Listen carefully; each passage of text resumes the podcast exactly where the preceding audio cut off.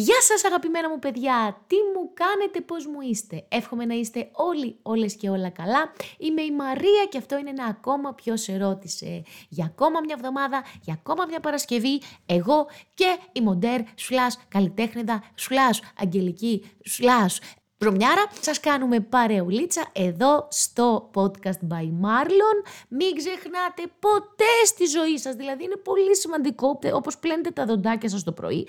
Έτσι, μην ξεχνάτε να μας ακολουθείτε στα social media μας, Μάρκα το Παύλα Loan, podcast κατά το Παύλα by Marlon και Αγγελική Τελή Ιορδανίδου. Να μας ακολουθείτε στο Spotify και να μας κάνετε subscribe στο YouTube. Και φυσικά, αν είστε και στις καλούλες σας, να μας βάζετε πέντε αστερουλίνια και να κάνετε και λαϊκάκια και τα λέω όλα σε υποκριστικούλια. Βάζω και σας πίσω, κατάλαβες, τι γίνεται; Μας βοηθάει πάρα πολύ. Για σας μπορεί να είναι μια απλή κίνηση.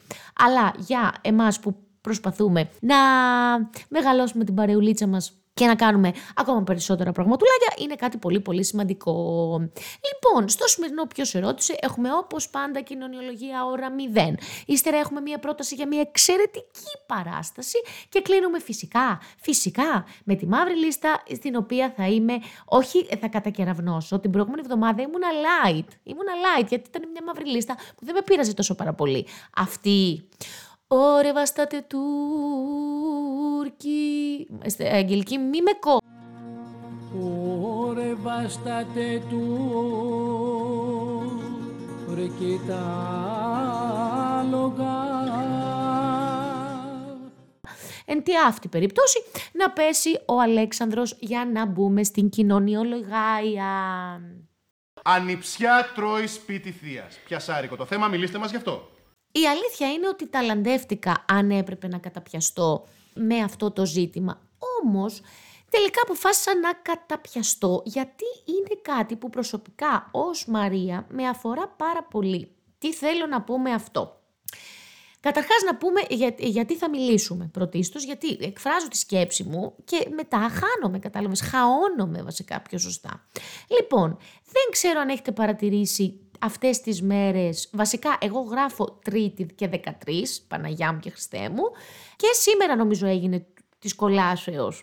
Ωστόσο, εσείς θα το ακούσετε Παρασκευή, ενδεχομένως έχεις σβήσει κιόλας το θέμα, αλλά καθ' αυτή η συζήτηση δεν πρέπει να σβήσει. Γιατί μπορεί η αφορμή να ήταν το τραγούδι του Πάνου Βλάχου. Βασικά πήρε το τραγούδι «Μάγκες πιάστε τα γιοφύρια» και το παρήλαξε με δικό του στίχο. Δεν έχω ακούσει όλο το τραγούδι γιατί viral έγινε ένα βιντεάκι στο TikTok. Το συγκεκριμένο βασικά θα πέσει τώρα.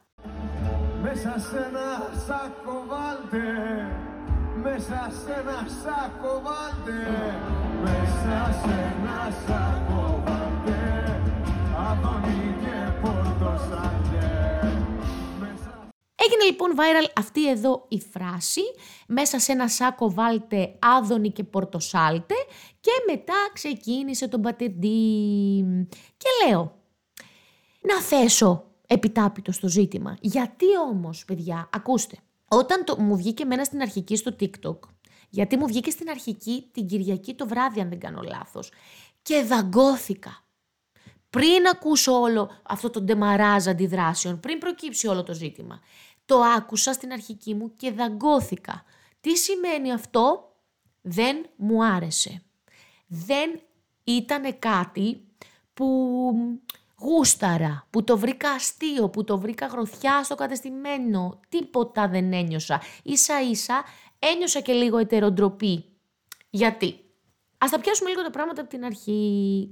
Καταρχάς να δούμε τις αντιδράσεις των ενδιαφερόμενων. Ποιον, του Άδωνη Γεωργιάδη, του Υπουργού Υγείας και του δημοσιογράφου Άρη Πορτοσάλτε. Ο Άδωνης, κατά τη γνώμη μου, απάντησε πάρα πολύ σωστά, δηλαδή είπε ότι δυσαρεστήθηκε από αυτό που έγινε. Θα σας πω βασικά ε, ακριβώς τι είπε ο άνθρωπος. Ε, όχι όλα, ε, τα σημαντικά εν πάση περιπτώσει. Πάντα θλίβομαι όταν άνθρωποι ταλαντούχοι στην προσπάθειά τους να προκαλέσουν το ενδιαφέρον της κοινής γνώμης κάνουν κάτι τόσο άσχημο.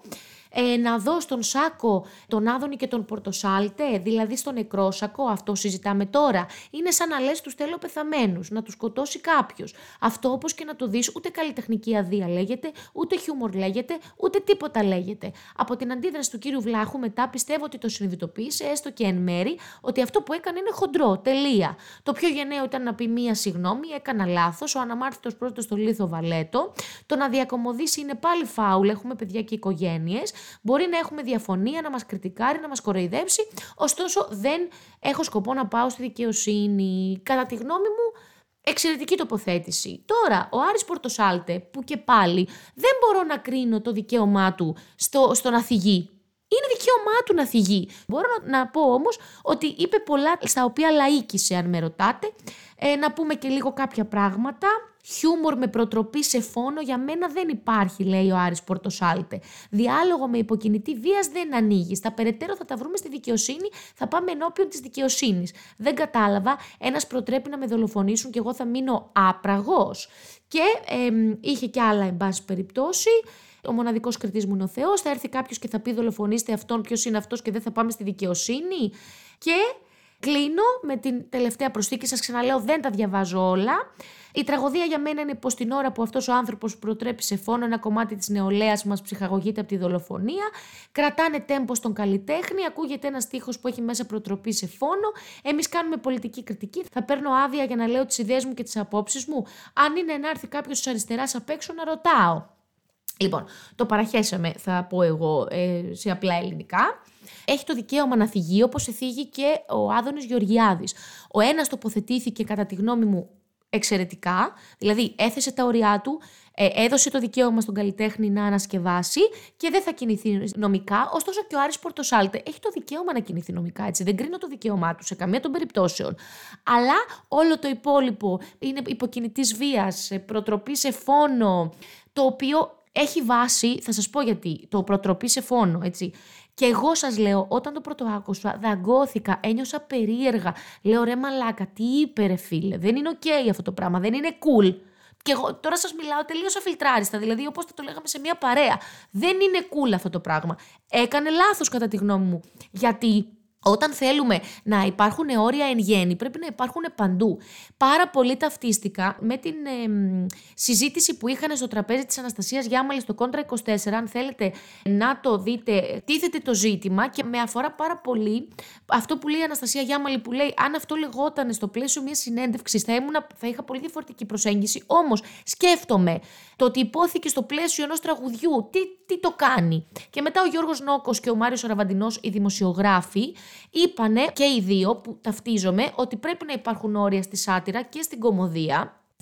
Δεν το βρήκα ως προτρεπτικό για φόνο, αλλά δεν το βρήκα και νοηματοδοτημένο, πώς να το πω. Δεν είχε κάποιο νόημα αυτό το πράγμα, δεν, ήταν, δεν στυλίτευε επί της ουσίας, ήταν κακό. Αυτή είναι η γνώμη μου και εμένα. Εν τω μεταξύ, όταν είχα πρωτοδεί το βίντεο, γράφει κάποιος από κάτω, μέσα σε ένα κάδο βάλτε. Και λέω, Α, έκανε λάθος η κοπέλα στον υπέρτιτλο, γιατί είχε γράψει έναν υπέρτιτλο στο βίντεο στο TikTok. Λέω, δεν έκανε λάθος. Συμβαίνει αυτό. Αντί για κάδο, είπε σάκο. Και λέω, στον κάδο. Είναι ε, τύπου, τους λέει σκουπίδια, ρε παιδί μου. Αυτό είναι άλλο. Δηλαδή, άμα έλεγε κάδο, θα ήταν τελείως διαφορετικό. Είπε σάκο. Κάποιοι το ερμήνευσαν ότι στο ίδιο σακί, ότι τους τσουβαλιάζει, ρε παιδί μου, ότι είναι τα ίδια σκατά φάση. Νομίζω ότι οι περισσότεροι δεν νιώσαμε αυτό και μπήκαμε στη διαδικασία. Νομίζω ότι είναι δεύτερη ανάγνωση για να, για να μικρύνουμε λίγο τη βλακεία. Κατά τη γνώμη μου ήταν βλακεία, δεν ήταν cool, δεν ήταν καν, ήταν άτεχνο. Έγινε, έγινε μια τοποθέτηση τελείως άτεχνη και είναι πολύ ok κατά τη γνώμη μου ο Πάνος Βλάχος να βγει και να πει «Μαγκές, μαλακία». Μαλακία, δεν έπρεπε να πω αυτό το πράγμα. Γιατί είναι κακή στιγμή κατά τη γνώμη μου. Και οι περισσότεροι γράφουν από κάτω και, και λίγα λέει και στους σακούς. Όχι. Όταν μιλάς για δύο ανθρώπους σε μια ευνομούμενη δημοκρατία, δεν μπορείς να λες αυτά τα πράγματα. Γιατί αν το έλεγε για τον οποιονδήποτε άλλο που δεν είχε το ίδιο παρελθόν, καταλαβαίνω ότι οι άνθρωποι. είναι πολύ θυμωμένος ο κόσμος. Πάρα πολύ θυμωμένος. Όμως δεν κανονικοποιεί τα πάντα ο θυμός, γιατί είναι σαν να λέμε Μπανανία. Όχι, ρε Μαλάκα. Όχι ότι ε, το σχόλιο του Πάνου Βλάχου μπορεί να φτάσει εκεί, αλλά είναι αφορμή για αυτή τη συζήτηση. Εξού και ήθελα να το κουβεντιάσουμε. Μέτρων άριστον, μηδέν άγαν, θα ξεσηκώσω κι άλλα ε, αποφθέγματα των αρχαίων ημών. Ήταν μια στιγμή αμετροέπειας, αν με ρωτάς. Δεν με ρώτησες, αλλά ποιος με ρώτησε κιόλας. Εν τη αυτή περιπτώσει, είναι καλό να υπάρχουν όρια στα πάντα. Εγώ γενικά είμαι αυτής της λογικής. Ήταν κάτι ανορίωτο, κατά τη γνώμη μου. Η δικαιοσύνη θα κρίνει αν όντως προσφύγει στη δικαιοσύνη ο Άρης Πορτοσάλτε, αν αυτό το πράγμα είναι ποινικά κολάσιμο. Ε, κατά τη γνώμη μου, ο τρόπος που τοποθετήθηκε ο ε, Άδωνο Γεωργιάδης ε, ήταν πολύ πολύ σωστός, γιατί του έδωσε το δικαίωμα του να ανασκευάσει. Ο Πάνος Βλάχος δε γιατί δεν το είπα αυτό, με συγχωρείτε. Ανέβασε στο story του: Η στίχη και η τέχνη μου ποτέ δεν έχουν σκοπό να υποκινήσουν τη βία. Δεν είναι το χιούμορ και η σάτυρα που γεννούν τη βία. Βάλτε με και εμένα στο σάκο, ίσως έτσι να έρθουμε πιο κοντά. Επικοινώνησε την πρόθεσή του. Καλό θα ήταν να μιλήσει και να μας εξηγήσει Μαρία από το μέλλον εδώ, ο Πάνος Βλάχος απάντησε, μας εξήγησε την πρόθεσή του και τη σκέψη του και πάμε να ακούσουμε το απόσπασμα και επιστρέφουμε στη Μαρία από το παρελθόν. Είναι δυνατόν ποτέ εγώ να θέλω το κακό αυτόν τον ανθρώπων ή οτιδήποτε. Μόνο το καλό θέλω. Ένα λεπτό να σας πω κάτι. Είναι, είναι αστείο μόνο και μόνο που το συζητάμε. Το μόνο που θέλω είναι να είναι καλά οι άνθρωποι, να είναι τόσο καλά, να τους συμβούν τόσο καλά πράγματα που να αλλάξουν απόψεις, να αλλάξουν ιδεολογίες, να αλλάξουν το, το επίπεδο της ενσυναίσθησής τους, τον τρόπο που γίνεται προπαγάνδα, το, τον τρόπο που προσφέρουν κάτι σε αυτόν τον τόπο. Ούτε μία στο εκατομμύριο δεν, δεν σκέφτηκα, ούτε έγραψα ποτέ κάτι για, για, για, για, για να γίνει όχι προτροπή σε βία, ούτε σκέψη βίας. Με ό,τι γράφω όλο το διάστημα είναι κόντρα στη βία δεν έχω τίποτα προσωπικό με αυτούς τους ανθρώπους. Το τραγούδι αυτό είναι το τούτη μπάτση που ήρθαν τώρα, το οποίο το λέω εδώ και ένα χρόνο. Εδώ και ένα χρόνο από τη μέρα που έγιναν τα τέμπη, εκείνο το διάστημα, οι καλλιτέχνες σκεφτόμασταν αν θα παίξουμε ή όχι. Και η αγανάκτηση που είχα για το τι συνέβαινε εκείνο το διάστημα και πώς καλύπτονται τα πράγματα και πώς ο ένας υποστήριζε τον άλλον και ήταν ουσιαστικά στο ίδιο σακί, στην ίδια κατάσταση, ε, παράφρασα αυτό το στίχο. Ένα χρόνο τώρα λέγεται αυτό το πράγμα δεν μπορώ εγώ να, είμαι, να έχω αντίλογο πίσω με αυτό που έχετε εσείς προς εμένα και στην εικόνα που φτιάχνετε. Ούτε στον τρόπο με τον οποίο χρησιμοποιείτε την οικογένειά μου, ούτε εμένα, γιατί δεν με γνωρίζετε και καλά κάνετε να με γνωρίζετε. Ούτε κανένα σημαντικός άνθρωπος είμαι, ούτε τίποτα. Δεν έχω κανένα σκοπό ούτε να έρθω σε debate με εσάς, έχετε χρόνο να φτιάξετε την εικόνα μου και την εικόνα της οικογένειάς μου και των ανθρώπων μου όπως νομίζετε, κάνετε ό,τι θέλετε, αλλά εγώ δεν πρόκειται να μπω σε αυτή τη διαδικασία. Θα συνεχίσω να, να χρησιμοποιώ την τέχνη μου για να λέω τα πράγματα που εμένα με, με, με ικανοποιούν ιδεολογικά και ψυχικά. Δεν πρόκειται να σταματήσω ούτε στιγμή να λέω αυτό που πιστεύω, να το τραγουδάω, είτε έχει αξία είτε δεν έχει. Δεν πειράζει και να μην έχει. Κάνω απόπειρα τέχνης. Το τραγούδι αυτό το λέω εδώ και ένα χρόνο. Και θα συνεχίσει να το, το λέω λες. και ένα, το αν θα συνεχίσω να το λέω είναι δικό μου καλλιτεχνικό ζήτημα. Το λέω εδώ και ένα χρόνο. Όσο αυξάνεται η δημοφιλία και το κοινό το από κάτω, τόσο αυξάνεται και η ευθύνη, καλός ή κακός.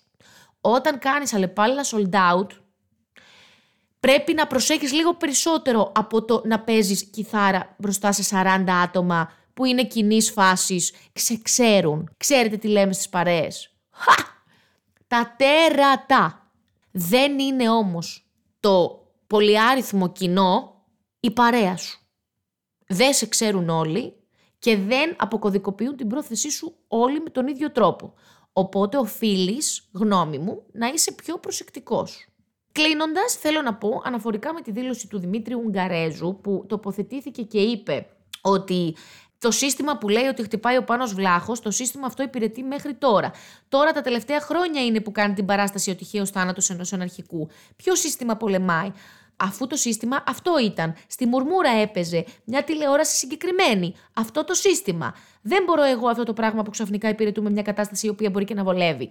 Και επανερχόμαστε στο ζήτημα που είχε τεθεί και στο, στο επεισόδιο, το δικό μας το επεισόδιο, καθόλου αυτό αναφορική η κοπέλα, στο επεισόδιο, συγγνώμη, είπε, είπε η Συνατσάκη ποτέ ότι έχει το αλάθητο και που μιλάμε για το δικαίωμα στην αλλαγή, το δικαίωμα στο να ανασκευάσει, το δικαίωμα να πιστεύεις το 2020 κάτι και το 2023 να μην το πιστεύεις.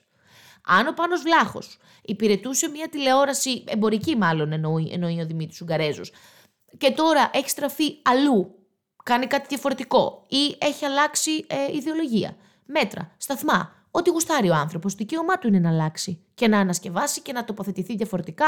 Εγώ είχα ένα γκόμενο, ο οποίος το 2013 είχε παρένθεση στο όνομά του, ήταν το όνομά του, ξέρω εγώ, σαν το δικό μου, Μαρία Παπαναγιώτου, παρένθεση Γιάννης Πλούταρχος, αυτός είχε Νίκος Βέρτης και τώρα ακούει λέξ. Δεν έχει το δικαίωμα ο άνθρωπος. Πάρα πολύ το έχει το δικαίωμα. Όλοι έχουμε το δικαίωμα να αλλάζουμε και να τοποθετούμαστε διαφορετικά. Επιπλέον, μην ξεχνάει ο Δημήτρης Ουγγαρέζος όταν κάνει τόσο αιχμηρά σχόλια ότι ο άνθρωπος, ο, φιλι, ε, ο ηθοποιός και τραγουδοποιός Πάνος Βλάχο, θέλει να βιοποριστεί κιόλας από όλο αυτό. Και να γίνει γνωστός για να καταφέρει. Πάρα πολλοί άνθρωποι δεν κάνανε πράγματα στην αρχή που ενδεχομένως να μην τους τέριαζαν, προκειμένου να πάρουν την αναγνωρισιμότητα και μετά να καταφέρουν να κάνουν ό,τι θέλουν. Συγγνώμη κιόλας. Λογικό είναι αυτό το πράγμα. Και εκπομπές. Ο Αλέξανδρος Αντωνόπουλος προχθές δεν είπε ότι πριν το Δίσεξα Μαρτίν είχα κάνει ένα σύριαλ βλακεία για να υπάρχουν στα πράγματα. Ορίστε. Δεν λέω ότι αυτή ήταν η πρόθεση του Πανουβλάχου, λέω και το, τον αντίποδα, εν πάση περιπτώσει, ε, των λεγόμενων του Δημήτριου Γκαρέζου.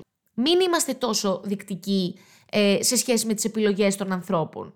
Ειδικά όταν η τέχνη είναι τόσο δύσκολη να εδραιωθείς και να βγάζεις λεφτά και να ζεις αμυγός από αυτό. Εντάξει. Πάση περιπτώσει, αυτά από εμένα αναφορικά με αυτό το ζήτημα. Δεν ξέρω αν ταυτίζεστε, δεν ξέρω αν δεν ταυτίζεστε, δεν ξέρω αν είπα και τελικά κάτι επί της ουσίας ή αν επανέλαβα όλα αυτά που ακούτε αυτές τις μέρες. Απλά το πασπάλισα και με ε, Marlon podcast ε, bye. Α πέσει το σήμα όμως για την υπέροχη, υπέροχη, υπέροχη παραστασάρα μας. Κάτσε να πιάσω ένα συνέστημα βάκχας. Όχι, όχι, Πέγγι, μη, μη, μη, μας βλέπουνε, Πέγγι, μη. Πολύ καλά. Βρίσκομαι ήδη στον Κιθερώνα. Σκύλες της λύσας. Το λοιπόν. Θα πω σε αυτό το σημείο ότι εγώ αυτή την παράσταση πήγα και την είδα τάμπουλα ράσα, καθότι και διότι δεν είχα δει την ταινία, οπότε ήταν πολύ πιο εύκολο να με διαπεράσει αυτό το πράγμα. Σύγκορμη να, να, να, να ταραχτώ. Μιλάω για την παράσταση «Ο κύκλος των χαμένων ποιητών». Εγώ την είδα πέρυσι, θα μου πεις Μαρία, Πού βρίσκεται, είναι στο θέατρο Βρετάνια, ένα θέατρο παλιό, έτσι ξύλινο. Έχει άλλη στόφα, ρε παιδί μου. Να πω ότι παίζουν ο Άκης Ακελαρίου, ο Τάσος Χαλκιάς, ο Σπύρος Τσεκούρας, ο Πάνος Ζιγούρο, ο Θοδωρής Θεοδωρακόπουλος, ο Νικόλας Παπαϊωάννου, ο Θησίας Παπαπαναγιώτου, ο Στέφανος Παπατρέχας, ο Πάνος ο Κλαδί, ο Τάσος ο Τυρογαλά, ο Αλέξανδρος Τομοδάκη, η Ειρήνη Λαφαζάνη και η Λυδία Στέφου. Τι πραγματεύεται λοιπόν αυτό το έργο, αν έχετε δει την ταινία, ξέρετε ήδη και απλά πάτε να απολαύσετε μια εξαιρετική ποιότητας παράσταση. Αν δεν έχετε δει την ταινία, θα πω τα εξής. Δεκαετία του 60, ο αντισυμβατικός καθηγητής λογοτεχνίας Τζον Κίτινγκ έρχεται να διδάξει στο συντηρητικό ιδιωτικό λύκειο Βέλτον, όπου οι μαθητές μεγαλώνουν υπακούοντας τις αυστηρές θεμελιώδεις αρχές του σχολείου.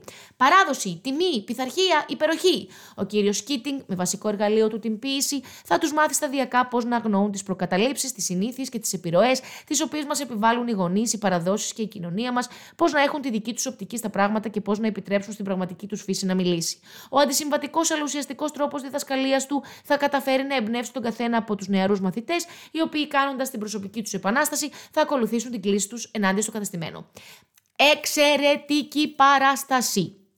Εξαιρετικοί ενήλικες, ενήλικες είναι όλοι, εξαιρετικά παιδιά, εξαιρετική μουσική, εξαιρετική στιγμή τους. Πηγαίνετε να απολαύσετε αυτό το έργο. Σας το προτείνω ανεπιφύλακτα. Μου συγκίνησε όλη μου την ύπαρξη, όχι με την έννοια της θλίψης, με την έννοια της συγκίνησης. Το αίσθημά μου, το συνέστημά μου, μου μετακίνησε το μυαλό μου, μου άνοιξε τους ορίζοντες. Γενικά, ό,τι εμπεριέχει την ποιήση είναι κάτι απολύτως ρομαντικό με την ουσία του ρομαντισμού. Όχι με τις καρδούλες και τις αρχιδούλες, που εγώ δεν μπορώ, γράφω και παραμονή του Βαλεντίνου και θα κάνω τον έμετο. Καθόλου αυτόν τον ρομαντισμό. Τον ρομαντισμό της εξύμνησης της καλύτερης εκδοχής μας. Πολύ μου άρεσε αυτό που είπα. Αγγελική, βάλε πάλι λίγο. Το πείμα έχει τίτλο «Μούχρωμα στην Καρίτενα». Αχ, έχω πάει στην Καρίτενα. Γιατί δεν έχω πάει εγώ στην Καρίτενα. Θυμάσαι με τον... Ησυχία, ησυχία, ησυχία. Καλά. Και τώρα να πέσει η Άντζελα.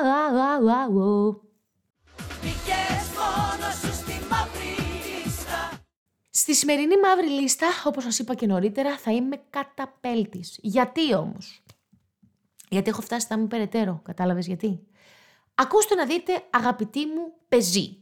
Θα μου πεις Μαρία, είσαι η χειρότερη πεζή του κόσμου. Βουτάς μέσα στο δρόμο και σε σώζει ο Αρχάγγελος Μιχαήλ καθημερινά. Έχεις δίκιο. Δεν θα αναφερθώ σε αυτό γιατί πια είμαι εγώ για να κρίνω. Θα αναφερθώ όμως στους πεζούς και στους οδηγούς, το προσθέτω τώρα, γιατί συνειδητοποίησα ότι γιατί να πω μόνο για τους πεζούς, μπερδεύτηκα, που τους αφήνεις να περάσουν, τους παραχωρείς δηλαδή, καταλαβαίνεις, το, το, την προτεραιότητά σου και δεν σου γνέφουν ευχαριστώ. Ρε παλιωμαλάκες, θέλετε να κατέβω και να σας δείρω νοερά, γιατί ε, έχουμε πει ότι σε αυτή την εκπομπή δέρνουμε μόνο νοερά, γιατί πρακτικά ντροπή. Νοερά όμως, ξέρεις τι κάνω. Ξέρεις πώς το λέμε στην Κύπρο; Πατσαρκάζω. Πατσαρκάζω αλεπάλια. Σου χώνω 100 μπάτσες μέσα στα μούτρα και σε μαθαίνω γράμματα. Σε μαθαίνω τους τρόπους που δεν ξέρεις. Σου παραχωρώ προτεραιότητα. Σε αφήνω να περάσεις παρόλο που ο σταμάτης πάλεται και στροβιλίζεται. Και εσύ τι κάνεις, φεύγεις λες και ήταν δεδομένο. Τι λες, ρε μαλάκα; Σοβαρά. Σοβαρά, ρε παλιό μαλακιστήρι. Μην κατέβω και σε κάνω μαύρο νοερά στο ξύλο. Oh my god, look at her butt. Είναι αγενές. Δεν ξέρω αν νομίζετε ότι ε, σας αφήνει ένα όχημα μόνο του, το Google Car; Είναι ένα, ένα αυτόματο όχημα που κινείται και βγάζει φωτογραφίες; Υπάρχει άνθρωπος μέσα. Δεν έχουμε φτάσει σε αυτό το επίπεδο. Ακόμα να είναι μόνο Google Car ο κόσμος. Είναι ένα Γιάρης με μια Μαρία μέσα που είναι καλή και καλόκαρδη και καλοκαρδοσυνάτη και δεν συγγνέφει ένα thank you. Thank you. Και εγώ θα σου γνέψω πίσω. Και αν θέλεις, θα πούμε και δύο λόγια. Δεν θα πούμε, έτσι υπερθεματίζω τώρα. Γομάρια. Γαϊδούρια. Δεν φτύνω, γιατί θα βραχικυκλώσω το μικρόφωνο. Otherwise, τέλος πάντων. Αυτά λοιπόν για σήμερα θέλω να σας πω. Μείνετε συντονισμένοι γιατί την επόμενη εβδομάδα έχουμε μία καλεσμένη κολαφό, ένα πλάσμα. Πολύ μου άρεσε, θα σας αρέσει και εσάς, την ξέρετε ήδη βέβαια, δεν θα πω άλλα. Είναι ένα κορίτσι που χρησιμοποιεί την δημοτικότητά της και τη δημοφιλία της με πολύ πολύ ωραίο τρόπο και την ευχαριστώ εκ των προτέρων για την ωραία μας συζήτηση. Δεν θα σας πω πια όμως, μείνετε συντονισμένοι στα social media μας γιατί θα την ανακοινώσουμε και φυσικά την άλλη Παρασκευή πρώτο ο Θεός θα ανέβει το podcast και θα γίνει της Γκολάζεως. Και φυσικά, ξαναλέω, κάντε όλα όσα πρέπει. Subscribe, follow, YouTube, Spotify, Instagram. Please, thank you, you're welcome. Because of you. Δεν ξέρω τι λέει. Λοιπόν, σας ευχαριστούμε πάρα μα πάρα πολύ και μην ξεχνάτε ότι η απάντηση στην ερώτηση ποιος ερώτησε θα είναι πάντοτε κακακακακακακακανής. Τι ήταν αυτό το κακακακακακακα, ποιος ξέρει. Γεια!